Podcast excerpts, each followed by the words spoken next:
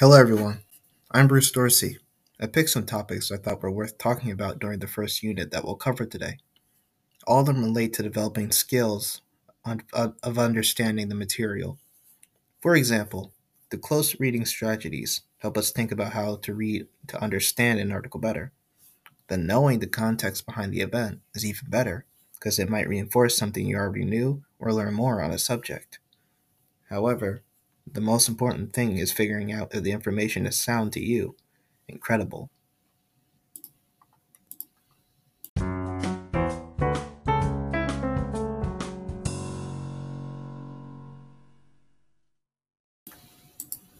These topics relate to our current study of why 1750 is a good place to start in world history by helping us understand why this period of change was so significant.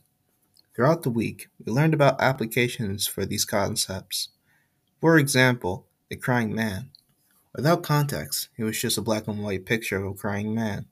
But with context, it was a famous picture of the reaction of the French people watching their soldiers march through Marseille after France surrendered in World War II. French soldiers were taking their own flags away to safeguard them in Africa from Germany's occupation of France. The citizens only saw those flags come back near the end of the war, five years later.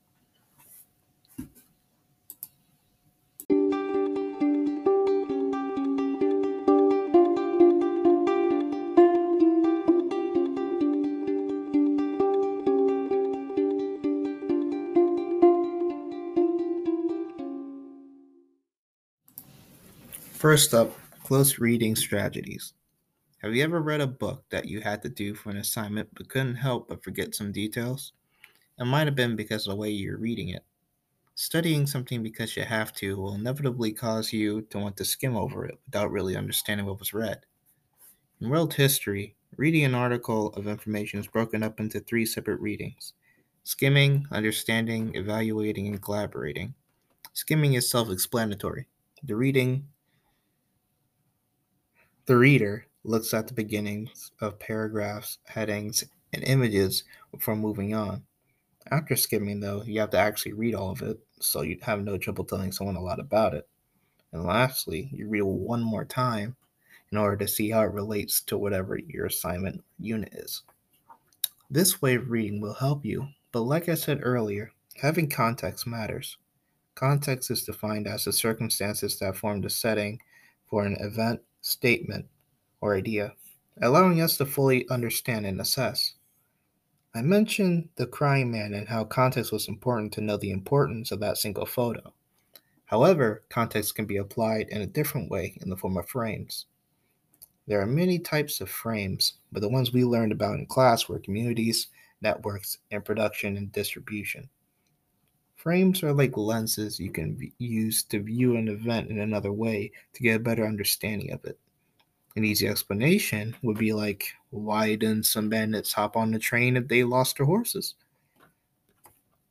What if that particular nation didn't construct trains until a certain point in time that the bandits didn't live in? Which would relate to production and distribution, as well as the community frame. History will never give you the full story unless you're actually there. People can only know so much after all happens. A minute or two ago, I decided it was important to know that the information you get is the right source and not some made up story. Misinformation isn't uncommon nowadays, and historical narratives can make one side seem better than it actually was. A tool we learned to tell the truth is called claim testers that's separated into four sections. Intuition, authority, logic, and evidence are used every time we are met with information subconsciously. We can focus and apply them to our history class with things like essays and other research assignments that require valid information to avoid confusion. What I believe is that unless we use all the claim testers, guaranteeing that you get the best source isn't always right. Only trusting your intuition or logic might not always be the correct option since no one knows all the answers. So why not see if the source has a good background or good evidence to back their claim?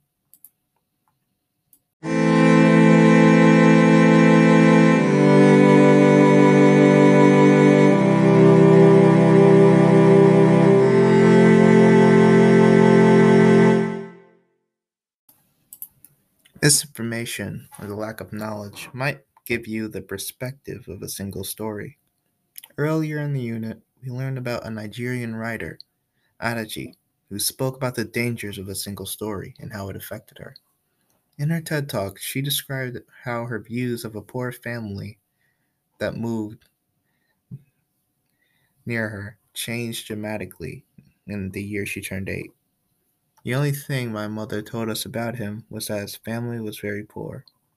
My mother sent yams and rice and old clothes for his family, and when I didn't finish my dinner, my mother would say, Finish your food. Don't you know? People like Fide's family have nothing. She was astonished one Saturday when she visited his village, and her and his mother showed her a beautifully patterned basket made from Fide's brother. Since all she knew about the family was that they were poor, she couldn't even think about the possibility that they could make anything. Which is really something when you think about it.